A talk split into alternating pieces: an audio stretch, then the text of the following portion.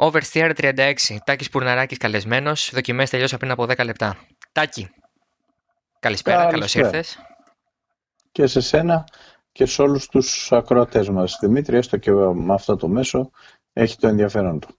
Ε, ασφαλώς εσείς το ακούτε Δευτέρα πρωί το podcast. Ε, εμείς γράφουμε πριν από 11 λεπτά σταμάτησαν να βαράνε οι κινητήρες στο Σακχύρ και όσο ακόμα η σκόνη δεν έχει καταλαγιάσει θα πιάσουμε μία-μία τις ομάδες και θα δούμε πώς τα πήγαν, αν τους πήγε καλά το πρόγραμμα, αν ε, βγάλαν προβλήματα, αν δεν βγάλαν, αν μας εντυπωσίασαν θετικά ή αν είχαμε αρνητικές εκπλήξεις. Τα έχουμε από όλα τα φέτος και τα καλά και τα άσχημα. Είδαμε και τα δύο πρόσωπα των ομάδων. Δεν ξέρω αν με ακούς. Μια χαρά. Ε, κοίταξε Δημήτρη, οι δοκιμές εξέλιξης σκεφτόμουν, ξέρεις, πολλές φορές πόσο διαφορετική είναι η ζωή μας τωρα Ε, κάποτε, όχι πολύ μακριά, για να πάμε στο Σακύρ για παράδειγμα, που έχω βρεθεί δύο-τρεις φορές εκεί κάτω για δοκιμές εξέλιξης. Να ξέρεις, το Μπαχρέιν ήταν, σύμφωνα με τη θρησκεία, ήταν εκεί η κήπη της ΕΔΕΜ. Τώρα, πόσο αυτό ανταποκρίνεται στην πραγματικότητα δεν ξέρω. Πάντως, μπορώ να σου περιγράψω ότι είναι ένα πολύ έτσι, ιδιαίτερο ε, με ζεστό, εύκρατο κλίμα. Δηλαδή, ακόμα και αυτή την εποχή, ε, οι άνθρωποι είναι με... Δεν, δεν πουλάς εκεί μπουφάν, ας πούμε. Ναι, ναι. Ε, και το βράδυ είναι πάρα πολύ ευχάριστο. Το μεσημέρι μπορεί να έχεις ζέστη, το βράδυ είναι πάρα πολύ ευχάριστο ε, να κάθεσαι και να χαζεύεις από τον μπαλκόνι του ξενοδοχείου. Εντάξει, βλέπεις πολλά πράγματα αν πας για δουλειά στη Φόρμουλα 1. Τουλάχιστον όσον αφορά την πίεση που είχαμε εμείς όταν πηγαίναμε για δοκιμές εξέλιξης να τις παρακολουθήσουμε από κοντά. Γιατί πρέπει να τις πιάσεις από το πρωί. Δηλαδή να πας εκεί, από την ώρα που ξεκινουσαν Να μείνεις σε αυτό το 9ωρο και τώρα είναι από τις 10 μέχρι τις 7 και αφού τελειώσει το 9ωρο να ξεκινήσεις δουλειά. Ε, αρχίζοντας να κυνηγάς τον έναν μετά τον άλλον ε, τα session που δίνανε ας πούμε 5 λεπτά ή 10 λεπτά για το written press ή το TV ανάλογα την εποχή και την δυνατότητα που είχαμε να πάμε είτε απεσταλμένοι κάποιου τηλεοπτικού σταθμού είτε απεσταλμένοι κάποιου άλλου μέσου. Πολλές φορές ας πούμε και των τεσσάρων τροχών. Τέλος πάντων, ε, η ιστορία είναι ότι τι αποκόμιζες, κατά την άποψή μου το ένα εκατοστό από ό,τι μπορώ να αποκομίσω τώρα παρακολουθώντας την απευθείας μετάδοση του F1 TV, το οποίο έχει όλες τις λεπτομέρειες. Εντάξει, εμένα επικεντρώνονταν περισσότερο προσοχή μου στα τεχνικά. Α, έχει όλες τις λεπτομέρειες, βλέπεις τα παντα Δεν χρειάζεται δηλαδή να κάθεσαι να περιμένεις βαθιστόχαστες αναλύσεις μπορείς να δεις τα πάντα. Ας πούμε ένα πράγμα που μου έχει κάνει τρομερή εντύπωση και σιγά μην το καταλάβαινα στην πίστα. Είναι το rake, ας το εξηγήσω κιόλας. δηλαδή η απόσταση που έχει το μπρος μέρος του μονοθεσίου από το έδαφος σε σχέση με την απόσταση που έχει το πίσω μέρος του μονοθεσίου από το έδαφος. Mm-hmm. Συνήθως το πίσω μέρος του μονοθεσίου έχει μεγαλύτερη απόσταση. Αυτή είναι μια σχολή που ο Άντρια Νιούι έφερε στη Φόρμουλα 1 προσδοκώντας περισσότερο στο να δημιουργεί μια κάθαρτη ροή που εμπόδιζε να προσπερνάνε εύκολα τα μονοθέσια του. Και άλλα ωφέλη είχε βέβαια. Και βλέπεις αυτοκίνητα, ξέρω εγώ, όπως η Alpha Tauri, η οποία είναι ουσιαστικά το περσινό Red Bull σε μεγάλο βαθμό, να έχουν πολύ έντονο ρέι και ταυτόχρονα η φετινή Red Bull να μην έχει. Δηλαδή να είναι η απόσταση μπρο-πίσω σχεδόν η ίδια. Να, ένα πράγμα που δεν μπορούσε να το καταλάβεις ποτέ από κοντά και το καταλαβαίνεις τώρα όταν είσαι στην οθόνη μπροστά και βλέπεις το F1 TV. Έχουν αλλάξει εποχές. Είναι όπως και τώρα να μιλάμε μέσω podcast. Ε. Ναι, μιλάμε, κάνουμε ε, conferencing και αυτό το πράγμα θα ανέβει 25-14 ώρες μετά ας πούμε. Ναι, εντάξει. Είναι ε, όπως με όλες τις εκφράσεις της τεχνολογίας νομίζω και αυτή η μορφή έτσι, της άμεσης μετάδοσης της ε, πληροφορίας που κινείται ε, πλέον όσο γρήγορα κινείται και ε, η ύλη ή το φως αν θες, ε, που είναι το ταχύτερο που θα μπορούσε να κινηθεί κάτι. Ε, είναι τρομερό το πώς ε, τα μαθαίνουμε όλα και τα μαθαίνει και ο κόσμος πλέον πάρα πολύ πιο γρήγορα όλα. Δεν περιμένει ε, από εμάς να το εξηγήσουμε τι συμβαίνει. Ε, βγάζει τα δικά του συμπεράσματα πολλές φορές. Απλά ε, έτσι δυσκολεύει και το δικό μας έργο στο να έρθουμε τώρα, ας πούμε, καλή ώρα εδώ και να πιάσουμε να συζητήσουμε για κάτι το οποίο το έχουν δει σχεδόν όλοι πια 24 ώρες live μετάδοσης. Ε, εσύ λες δυσκολεύει, εγώ λέω διευκολύνει σε σχέση με το τι έβλεπα τότε ή τι έπρεπε να Α, ναι, μεταφέρω. Ναι, αλλά έχουμε και δύο δίκιο. Έχουμε και δύο δίκιο. Θα σου φέρω ένα παράδειγμα. Για να πάρουμε μια φωτογραφία από αγώνα, αν σε πάω πίσω στη δεκαετία του 90, mm-hmm. ε, έπρεπε ο φωτογράφος να φύγει από τώρα από το Σακύρ, από την πίστα, ε, αφού έχει εμφανίσει τα αρνητικά στο σκοτεινό θάλαμο και να προλάβει τη βραδινή πτήση που θα έφερνε τα αρνητικά στην Ελλάδα, από εκεί να τα παραλάβει από το αεροδρόμιο ένα μηχανάκι και να έρθουν στο ατελιέ του περιοδικού ή του, της εφημερίδας να τα δούμε με τη λούπα, να επιλέξουμε μια φωτογραφία για να τη βάλουμε να παίξει δύο μέρες μετά.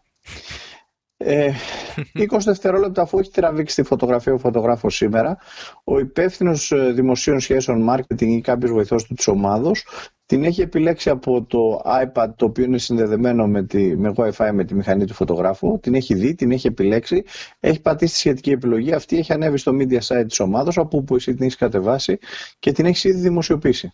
Ναι, τόσο απλά. Και ε, ε προφανώς την πρώτη ιστορία δεν την, ε, δεν την έχω ζήσει ποτέ, αλλά τη δεύτερη. Αυτή είναι όλη μας η δηλαδή. Πλέον ναι. παραπονιόμαστε άμα αργήσουν να βάλουν και φωτογραφίες. Και λέμε καλά, έχουν περάσει 20 λεπτά. Γιατί δεν έχουν ανεβάσει. Και ναι, κάποτε με... περιμένατε 12 ώρες. Ναι, για να έρθει από την Αυστραλία, μη σου πω, άμα χάνανε και την πτήση της Κυριακής και η επόμενη ήταν Τετάρτη, 30 ε, για το επόμενο τεύχος. Έτσι. Ε, λοιπόν, τώρα θέλεις να δούμε λίγο τις αλλαγές στους τεχνικούς κανονισμούς φετινές οι οποίες λοιπόν, έχουν μια αξία; Ε, κοίταξε, επειδή αυτό ήταν ένα ζήτημα που σχολιάσαμε και στο προηγούμενο, ε, θέλω να μου πεις πού θα εστίαζες περισσότερο. Δηλαδή, ποια από τις αλλαγές που έχουν γίνει ή ποιες θα, θα έλεγες ότι έχουν τη μεγαλύτερη επιδραστικότητα στη φετινή σεζόν. Κοίταξε να δεις. Ε, υπάρχει μια βασική φιλοσοφία πίσω από τις αλλαγές που οργάνωσε ο τεχνικό διευθυντής Φόρμουλα 1 και συμπατριώτης μας ο Νικόλας Τομπάζη, το να μειωθεί η αεροδυναμική απόδοση του σχηματο Ε, αυτό επιχειρείται πυκνά συχνά στη Φόρμουλα 1 ε, και πολλοί λένε ότι αυτό πρέπει να γίνει για τον ένα ή τον άλλο λόγο, αλλά στην πράξη γίνεται πάντα για τον ίδιο λόγο, ε, για να έχουμε 90 λεπτά αγώνα και όχι 75 ή 80. Άρα λοιπόν ο ρυθμός των νομοθεσιών πρέπει να είναι τέτοιος που ε, τα 300 χιλιόμετρα του αγώνα να βγαίνουν σε 90 λεπτά, να βγαίνουν σε 75 στην Μόντσα. Γιατί, γιατί δεν προλαβαίνεις να βάλεις άλλες πόσες διαφημίσεις θέλεις. ε, αυτή είναι η πραγματικότητα, δεν υπάρχει κάτι άλλο πίσω από αυτό. Άρα λοιπόν ε, προσπαθήσανε με περιορισμούς να μειώσουν την απόδοση. Και οι σχεδιαστές έχουν κάνει ό,τι μπορούσαν να περάσει από το χέρι τους.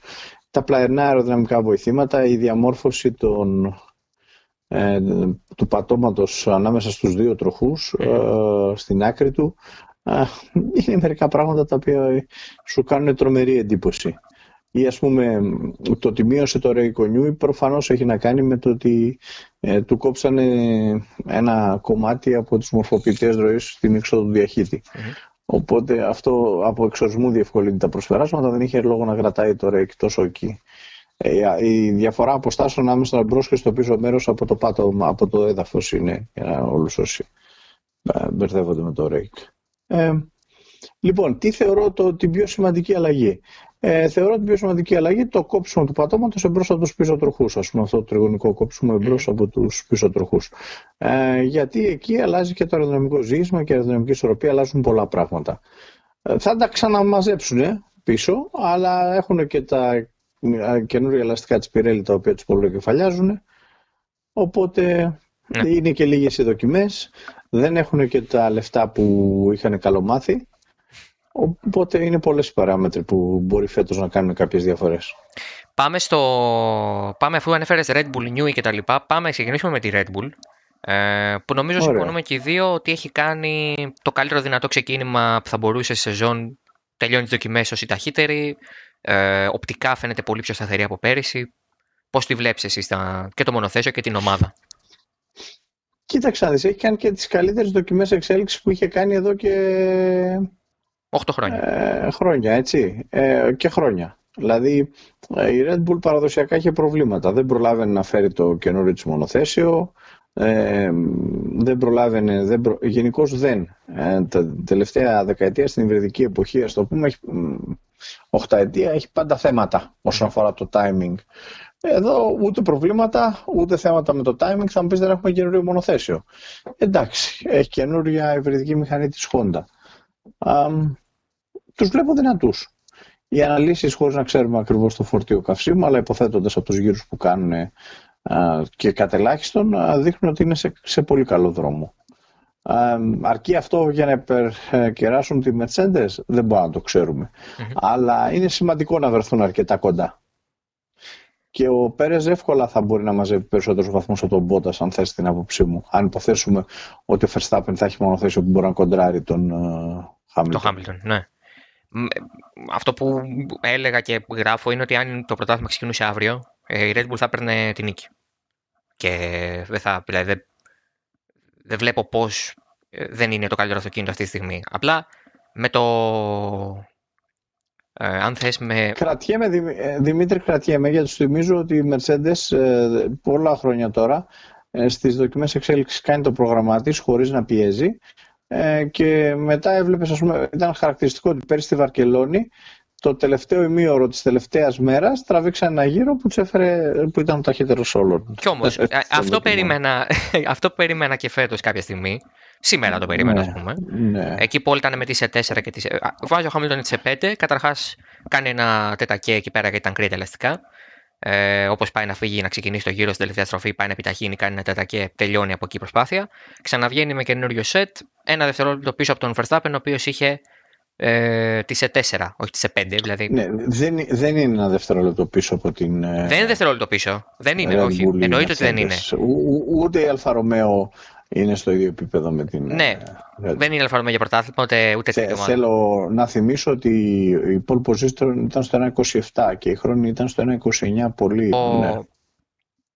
Το ζητούμενο για μένα με, τον, ε, με, τη, με τη Red Bull και πάμε και στη Mercedes έτσι, πακέτο είναι το εξής. Ε, δεν το έχουμε αυτό στην ευρυδική εποχή από το 2014 και μετά. Δύο ομάδες ψηλά.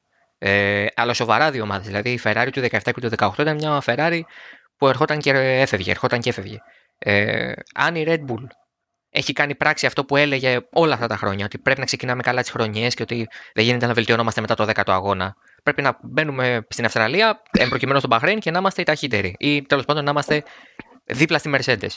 Αν το κάνουν αυτό φέτος και με δεδομένο ότι από ένα σημείο και μετά ένας από τους δύο πρέπει να σταματήσει να κοιτάει το, το τώρα και να κοιτάει το 22, πολύ πιο έντονα, θεωρώ ότι δεν, δεν, δεν πιστεύω δηλαδή ότι ο Verstappen δεν είναι μαζί με τον Hamilton για τίτλο φέτος. Με αυτά που έχουμε δει. Πιστεύω δηλαδή ότι ο Hamilton δεν θα. Δε... Τρεις μέρες πριν έλεγα ο Hamilton το 8ο. Ναι, ναι, μακάρι, μακάρι, μακάρι, μακάρι να δικαιωθείς. Ε, για τη Mercedes, ε, ε, τε, για να κλείσουμε τελείως ε, τους πρωταθλητές, σε ανησυχεί που χάσανε έτσι και χρόνο την πρώτη μέρα και μετά φάνηκαν να έχουν ζητήματα ισορροπίας και ούτω καθεξής. Δεν νομίζω ότι μπορούμε να βγάλουμε εύκολα συμπέρα. Δηλαδή η Mercedes έχει από το 14 μέχρι το 20 ε, απόλυτη κυριαρχία. Αυτό ούτε μπορεί να ξεχάσει όσα ήξερες, ούτε αντιστρέφεται τόσο απλά. Είναι ευχής έργο να τους έχουν μαζέψει τη διαφορά. Αλλά ας περιμένουμε να δούμε ότι έγινε. Έτσι, ε, δηλαδή, ναι. πριν την pole position στο Σακύρ στις 27 του Μάρτη, δεν μπορούμε να πούμε τίποτα. Αυτή είναι η πραγματικότητα. Αυτή είναι η πραγματικότητα, αλλά... Ναι, εννοείται, αλλά... Ε, κατά την άποψή μου, είναι λίγο περίεργο που η Mercedes δεν έκανε, όχι τους χρόνους, ας τους χρόνους, που η Mercedes και γενικά οι, οι ομάδες με κινητήρες Mercedes δεν κάνανε ούτε τους περισσότερους γύρους, ούτε τις πιο απροβλημάτιστες δοκιμές. Δηλαδή και η Aston Martin ναι, αλλά κοίταξε, αν δεις το Ράσελ ε, σήμερα, ε, με 157 γύρους είναι με 57 ο αγώνας. Ε, είναι μια εντυπωσιακή προσπάθεια. σχεδόν, ε, παρα, κάτι παρα, σχεδόν τρεις αγώνες έκανε. Ναι, εντάξει. Ναι. Ε, OK. Okay. Εντάξει, θα δούμε. Θα, ε, η Mercedes είναι, πιστεύω, από τις ομάδες που δεν περίμενα ότι θα με μπερδεύουν τόσο πολύ φεύγοντας από το Σακύρα, αλλά θα, θα δούμε σε δύο εβδομάδες όπως πολύ σωστά είπες και εσύ. Ε... Ναι, δηλαδή δεν μπορώ να φανταστώ ότι ο Τσουνόντα με τον Verstappen ένα 28-9-60 ο Verstappen ε, και 93 χιλιοστά ο Τσουνόντα. Δεν είναι δοκιμές, ε, πώς να σου το πω ρε Δημήτρη, πάντα το πιο αντιπροσωπευτικό πράγμα. Ε, όχι, αλλά παίρνουμε ένα feeling. Δηλαδή, νομίζω πήραμε ένα ξεκάθαρο feeling, ας πούμε, μιας και είπε, είπαμε Αλφα τώρα, ότι ναι. και το ανέφερες και εσύ πριν, ότι είναι ε, σταθερή και ότι πάει καλά, ότι έχει, έχει βγάλει ένα καλό πρόσωπο για αρχή τουλάχιστον. Αυτό είναι το ζήτημα. Ναι. Ότι βλέπεις μια πρώτη εικόνα. Ε, Ferrari. Ε, το αγαπημένος σου. Ε, κοίταξε να δεις. ο Ραϊκόνεν μας είπε ότι έχει βελτιωθεί η υβριδική μηχανή. Δεν έχω λόγο να το αμφισβητώ.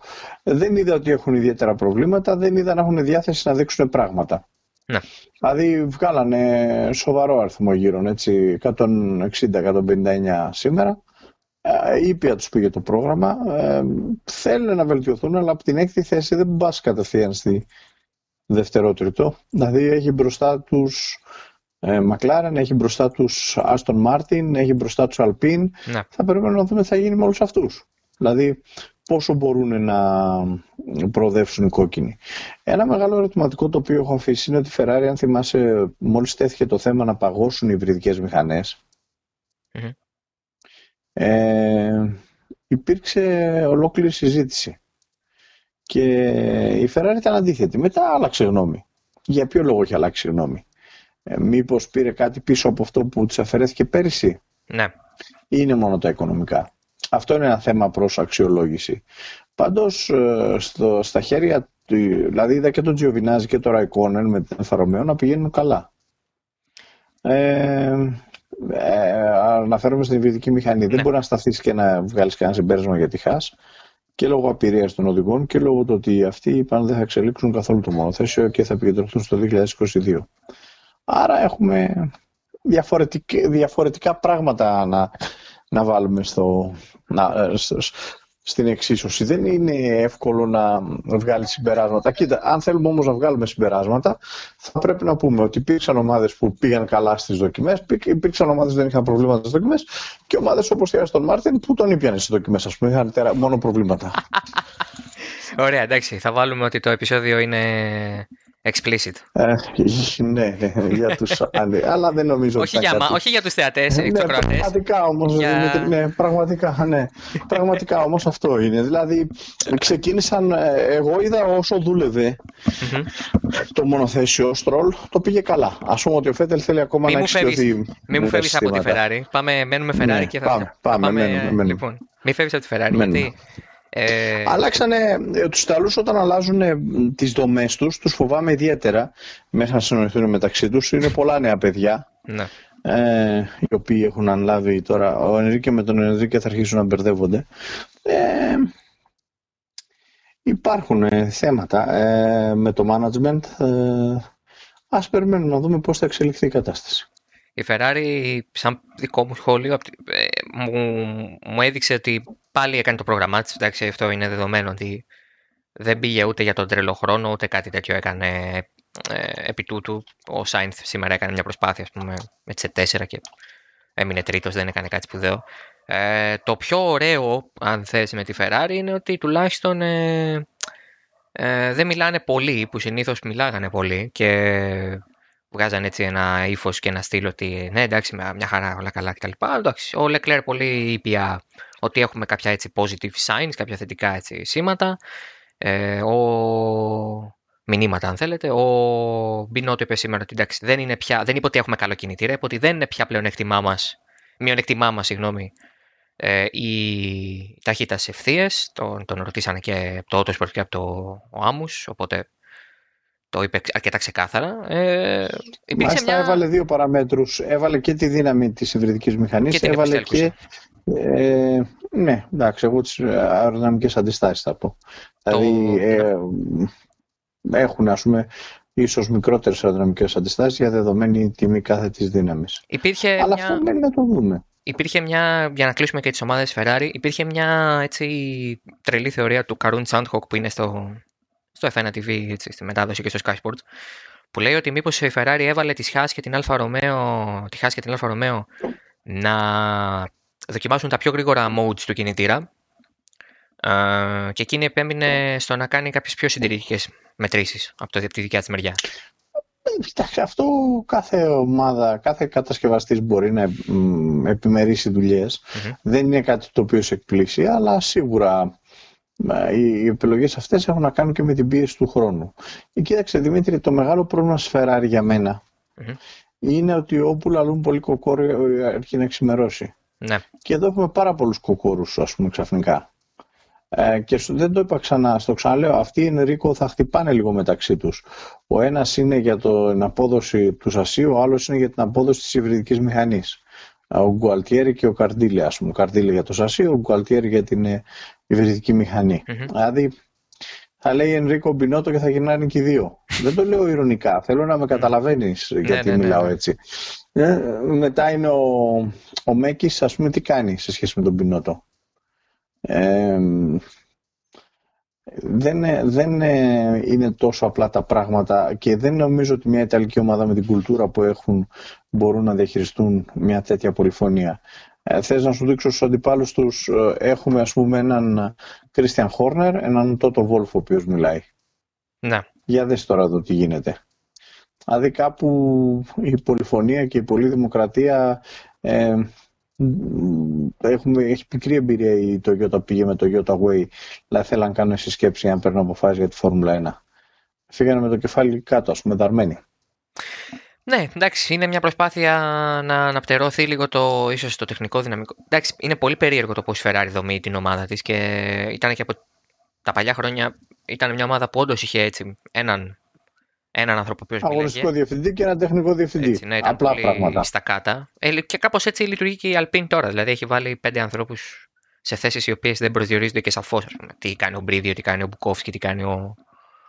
Ε, ο, ο Ρώση ως CEO. Δηλαδή είναι πολλές... Από τη στιγμή που έφυγαν, ναι. Απλά η Alpine τυχαίνει να έχει έναν άνθρωπο πολύ μάχημο από τα MotoGP, ο οποίος πιθανόν θα τους βοηθήσει με τις γνώσεις του, όπως ο Σέιντ βοήθησε τη McLaren. Ναι, ναι. Αλλά κοίταξε αμέσως τώρα με πώς όλα τα θέματα στη McLaren περιστρέφονται γύρω από τον Αντρέα Σέιτ. Και πώς η McLaren δείχνει μια νοικοκυρεμένη ομάδα ξαφνικά. Ναι. Είναι τρομερό. Η McLaren για μένα έκανε πιο. και συμφωνούμε, νομίζω, συζητούσαμε και χθες. Ότι είναι εντυπωσιακή. Έχει κατέβει, με... κατέβει και στις δοκιμές με φοβερή έτσι, δυναμική. Έβγαλε τα πρόγραμμά της. Εγώ περίμενα να πω την αμαρτία μου, περίμενα να, την Aston Martin να είναι στη θέση της McLaren και τη McLaren στη θέση Aston Martin. Να έχουν δηλαδή προβλήματα στο walking και να ψάχνονται. Και το πρώην Racing Point ε, νυν ε, Aston Martin να έχει έναν αέρα έτσι μεγαλύτερης άνεσης και με το Φέτελ, ας πούμε, κτλ. Ο Φέτελ έχει κάνει τους λιγότερους γύρους από όλους τους οδηγούς, για παράδειγμα. Ε, ναι, είναι χαρακτηριστικό ότι όσους έκανε σήμερα ο Ράσελ ή ο Ραϊκόνεν, τους έκανε ο Φέτελ το τρίμερο. Ναι.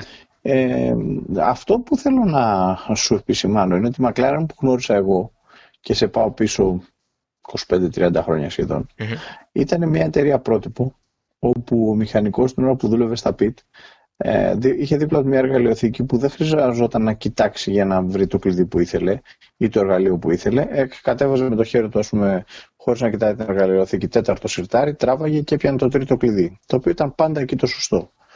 Αυτό υπό την σιδηρά καθοδήγηση του Ρον Ε, όταν ο, μετά το Stepney Gate και την ε, ιστορίες που ακολούθησαν ο Ντένις υποχρεώθηκε να κάνει στην άκρη ε, η McLaren άρχισε να, να, να, έχει θέματα το ένα μετά το άλλο. Ε, ε φτάσαμε σε καταστάσεις ε, που δεν αρμόζαν στην ιστορία της Βρετανικής ομάδας. Δείχνει τώρα, για πρώτη φορά μετά την εποχή του Ρον υπό τον Ανδρέα Σέιντ να βρίσκει ξανά το βηματισμό της. Και είναι πολλοί που λένε ότι θα κάνει θαύματα ο Ρικιάρντο, αλλά εγώ και τον Όρις βλέπω να πατάει καλά. Σου θυμίζω ότι πέρσι και πρόπερσι απέναντι στο Σάινθ στάθηκε στα ίσα. Mm-hmm.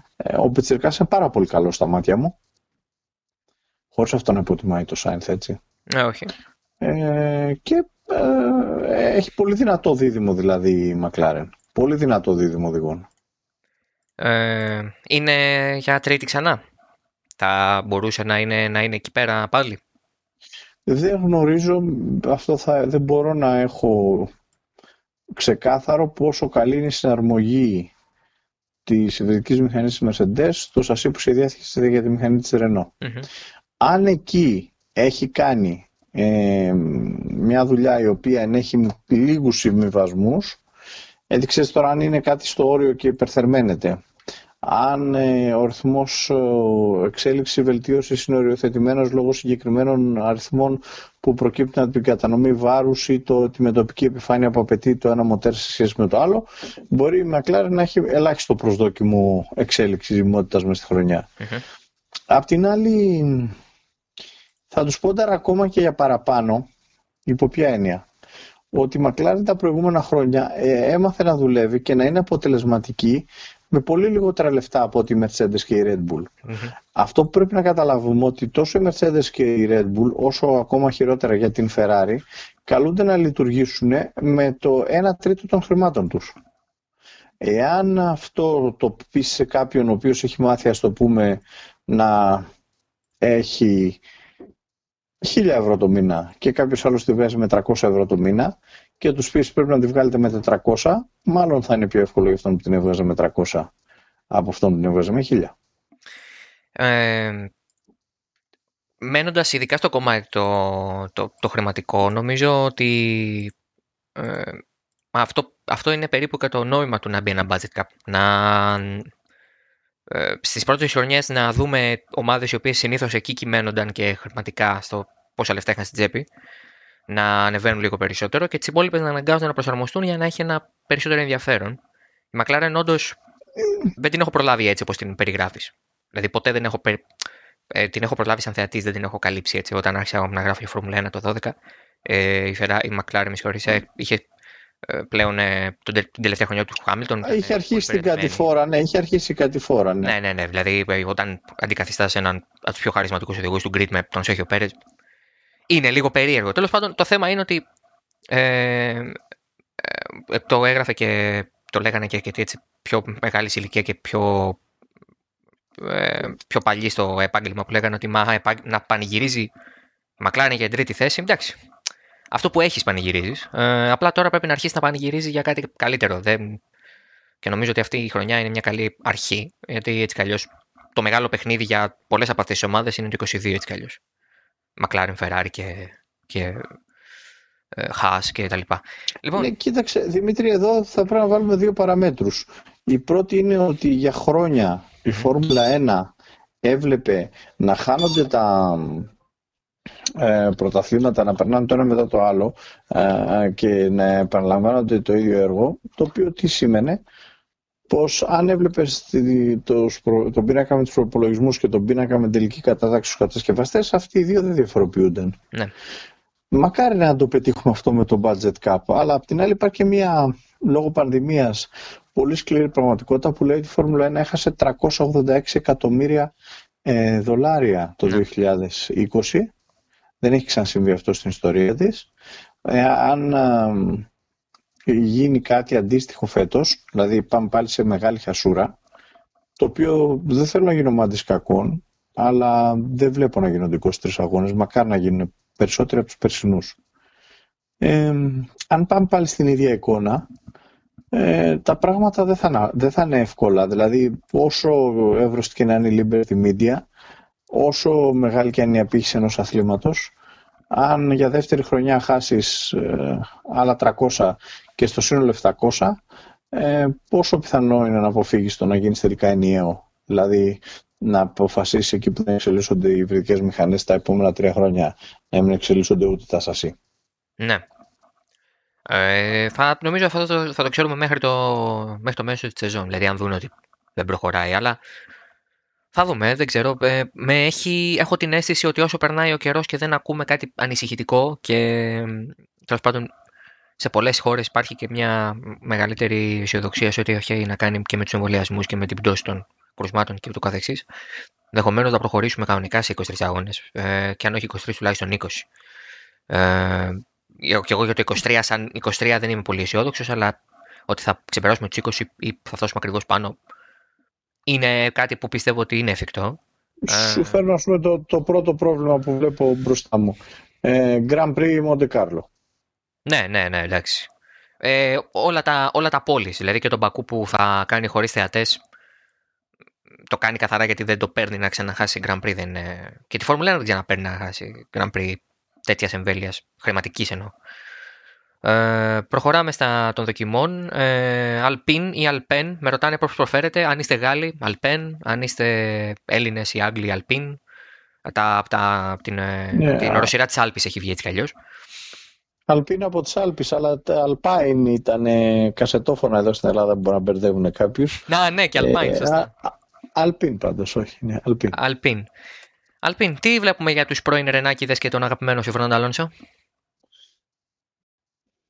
Καταρχάς ο Αλόνσο είναι μαχητής. Ε, ε, με έχει εντυπωσιάσει με την έννοια ότι αποδείχτηκε και χθες περίτρανα ότι ο τραυματισμός του με το ποδήλατο τον επηρέασε ελάχιστα. Έβαλε πάρα πάρα πολλούς γύρους και αυτό είναι εντυπωσιακό. Ε, ένα σοβαρό πρόβλημα της ομάδας είναι ότι έχει περιοριστεί στο να έχει δεδομένα μόνο από μία ομάδα mm-hmm. όσον αφορά την υβριδική της μηχανή αλλά και το πώς αυτή ταιριάζει με τα λάστιχα. Άρα καταλαβαίνουμε ότι εδώ η έλλειψη δεδομένων είναι θέμα. Ε, εντυπωσιάζει το πόσο στενό είναι το ρίγχος, πόσο στενό είναι το σώμα, ε, πράγμα το οποίο ό,τι περίσευε το ανεβάσανε πάνω και βλέπεις μια πολύ μεγαλύτερη εισαγωγή αερακινητήρα που δεν βάζει όλο αυτό αέρα, αλλά έχουν στριμώξει εκεί καλώδια και ηλεκτρονικά.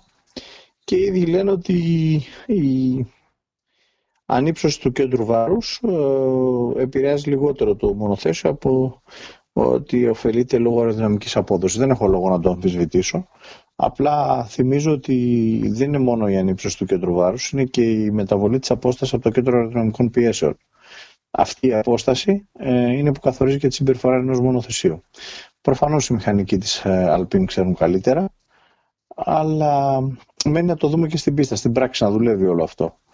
Ε, μεγάλο στοίχημα για μένα εκεί και έχει τεράστιο ενδιαφέρον ε, να δούμε στην, ε, στις πρώτες ας πούμε, κατατακτήριες δοκιμές ε, τη διαφορά ανάμεσα σε Οκόν και Αλόνσο. Δηλαδή αν ο Αλόνσο, ο οποίος ε, κατά την άποψή μου δεν θα έπρεπε να επιστρέψει. Δηλαδή θα έπρεπε ένας άνθρωπος σαν τον Ζου ή ο Πιάστρη ή δεν ξέρω ποιος άλλος από την Ακαδημία της Renault να βρει τη θέση του στην πρώτη ομάδα τώρα.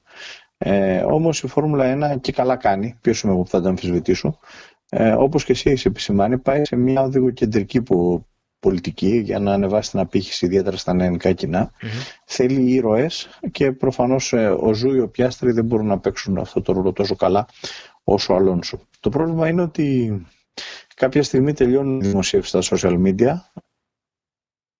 στο Instagram, στο Facebook, στο Twitter ή όπου αλλού ε, και αρχίζει να μετράει το χρονόμετρο. Εκεί λοιπόν η ιστορία θα πρέπει να ξαναυποθεί αν ο Κον είναι ταχύτερος από τον Αλόνσο στις κατακτήριες δοκιμές. Ξαναλέω, αν. Ναι. Αν δεν είναι και αν ο Αλόνσο αρχίσει να παίζει στο επίπεδο που ταιριάζει σε έναν δύο φορές παγκόσμιο πρωταθλητή και έναν οδηγό με τη δυναμική και την ιστορία του Αλόνσο, τότε είμαστε όλοι τυχεροί που θα το ζήσουμε. Δεν έχω άποψη καθόλου για την Αλπίν, ε, αλλά συμφωνώ ε, στο 100% στο ότι ο Αλόνσο φάνηκε να μην επηρεάζεται ούτε λίγο από αυτό που έγινε, αυτό που έπαθε πριν ένα μήνα στην ουσία. Ε, ναι. Και θα κάνει και μια ακόμη Δόξα το, δόξα το Θεό. μα ποιος θα το ήθελε να γίνει αυτό; Δόξα το Θεό, ας πούμε. Αυτό δηλαδή ε, είμαστε πάρα πολύ χαρούμενοι που συμβαίνει. Δόξα το Θεό. Είναι δεδομένο ότι ε, θα κάνει το παν για να είναι έτοιμος και να τρέξει. Και είναι ευχής έργων το ότι δεν τον έχει επηρεάσει καθόλου κατά τα φαινόμενα. Και είναι πιθανό, μαθαίνω ότι είναι πιθανό να χρειαστεί και άλλο χειρουργείο Δημήτρη. Ε, αυτό είναι δηλαδή... πραγματικότητα, ναι. Θα βγάλει τις λάμες που έχει βάλει ναι. στο. Στην Α, και δεν ξέρω αν θα, πού θα βρει την τρύπα ούτως ώστε να μην επηρεαστεί σε κάποιον αγώνα, ας πούμε. Ε, πολλοί λένε, μα αυτός ο Κουβίατ, ναι, αυτός ο Κουβίατ και τα λοιπά και το ένα και το άλλο, ναι, ε, είναι το ίδιο πράγμα. Ε, άνθρωποι με καταγωγή από τη Ρωσία, από την Αμερική, από την Κίνα, ε, είναι πιο εύκολο να βρουν το δρόμο στη Φόρμουλα 1 από ότι κάποιος από Πορτογαλία ή την Ελλάδα, λόγω του ότι απευθύνονται σε εκατοντάδες εκατομμύρια ανθρώπους, ανεβάζουν την απήχηση της Φόρμουλα 1, κατ' επέκταση την εμπορικότητά της και την δυνατότητα προσέλκυσης μεγάλων χορηγών σε παγκόσμιο επίπεδο. Αυτό είναι προφανές, δεν είναι εντάξει. Μια επενθύμηση έκανες, δεν είναι; Ναι, Νομίζω ναι, ότι απλά λέω γιατί πολύ. Λένε για το Κβίατ, μα είναι δυνατόν ο Κβίατ πάλι. Γιατί... Τι είναι δυνατόν, ναι, είναι. Καταρχάς, και όμως είναι. Καταρχάς, ε, είμαστε στην εποχή του κορονοϊού. Το να έχεις έναν reserve driver που να έχει κάνει και 100 αγώνες είναι μεγάλο πλεονέκτημα. Δεν μπορείς να έχεις ναι. ε, stand-by το πιτζιρικά το ζου, ας πούμε, να τρέξει. Ε, η Mercedes θα έχει έτοιμο ολόκληρο Hulkenberg, όχι, ε, όχι τον Κβίατ. Ε, οπότε εντάξει, ναι. Και πέραν τούτου, ναι, είναι και ένας Ρώσος ο οποίος και αυτός κάτι, κάτι της φέρνει. Εδώ, μιας και αναφέρθηκε στον ε, αντικαταστάτη εκεί, τον τρίτο οδηγό της ε, Mercedes, υπάρχει και ένα άλλο θέμα, το οποίο έχει να κάνει με το ότι ο Χάμιλτον τέτοια εποχή, υπό φυσιολογικές συνθήκες, θα διαπραγματευόταν το συμβόλαιο του για την επόμενη τριετία, τετραετία, πενταετία. Ναι. Εδώ αυτός μόλις έχει υπογράψει για τους επόμενους μήνες. Ε, θα συνεχίσει; Αν δεν συνεχίσει, από πότε θα το ξέρει και πώς αυτό θα επηρεάσει την ψυχολογία του; Γιατί έλεγες νωρίτερα για Verstappen Hamilton για το πρωτάθλημα. Το τι θα βλέπει ο Χάμιλτον από εκεί και πέρα ε, θα παίξει τεράστιο ρόλο στο πώς θα εξελιχθεί η μάχη του πρωταθλήματος. Πάμε για να κλείσουμε. Ε, μας έχει μείνει... Α, όχι, την Aston Martin τη σχολιάσαμε. Ε, μιλήσαμε έτσι λίγο για τα προβλήματα και τα υπόλοιπα. Η Williams φαίνεται ότι δεν θα είναι τελευταία φέτος, Τάκη. Ναι, θα είναι χάσει τελευταία. Θα είναι χάσει τελευταία. Ε, και ναι. νομίζω ότι αυτό βγαίνει και παγωγικά όταν πεις ότι η Williams θα εξελίσσει, η Haas δεν θα εξελίσσει. Ε, είναι σαφές ότι δεν χωρίσει. Έχει και λεφτά η Williams. Ε, τον δηλαδή, Ισάνι τι τον θέλει να έχει λεφτά, από πέρυσι. Ε, πιθανόν υπάρχει και κάποια σύνδεση ε, με το φαν το οποίο ε, μπήκε. Ε, θα, θα το δούμε να εξελίσσεται αυτό. Ε, Τάκη, σε ευχαριστώ πάρα πολύ. Ε, Δημήτρη, εγώ ήταν χαρά μου και πάντα να κάνουμε τέτοιες επικοδομητικές συζητήσεις. Μακάρι όλοι όσοι ε, μας άκουσαν ε, να αισθάνονται ότι διαφωτίστηκαν μέχρι να δούμε σε αυτά τα οποία συζητήσαμε. Εγώ πιστεύω ότι η Άστον Μάρτιν θα εμφανιστεί καλύτερα από ό,τι είδαμε στις δοκιμές εξέλιξης. Θα βελτιωθεί. Ε, ποντάρω στο Φέτελ. Ε, Έχει κάτι να αποδείξει ακόμα θεωρώ. Ε, μακάρι να τον δούμε να παλεύει. Μακάρι να δούμε μια καλή σεζόν τάκι. Το χρειαζόμαστε, το χρειάζεται η Φόρμουλα 1 για πολλούς λόγους. Μια πλήρη σεζόν, όσο πιο πλήρης γίνεται, για να μην έχει οικονομικά ζητήματα κανείς και το ίδιο το σπορ και οι ομάδες. Και εδώ θα είμαστε να τα συζητάμε και να τα λέμε off the record, on the record. Έτσι κι αλλιώς. Ωραία. Λοιπόν, να σε καλά Δημήτρη. Λοιπόν, Χαρά μου. και απευθυνόμενος. Ε, καλημέρα, καλό απόγευμα, χαίρετε σε όλους όσου μας ακούνε, ό,τι ώρα και να μας ακούνε. Και εγώ για μια αποφώνηση να πω πως ε, μπορείτε να ακούτε την εκπομπή σε όλες τις μεγάλες πλατφόρμες ε, με podcast όπως είναι το Spotify, το Apple Podcast, το Google Podcast, ε, φυσικά στο halfton.fm. Τα ξαναλέμε την επόμενη Δευτέρα για την τελευταία εκπομπή έτσι, του preview της νέας σεζόν με Κώστα Λεόνι για Φόρμουλα 2. Ε, και μέχρι τότε, γεια σας.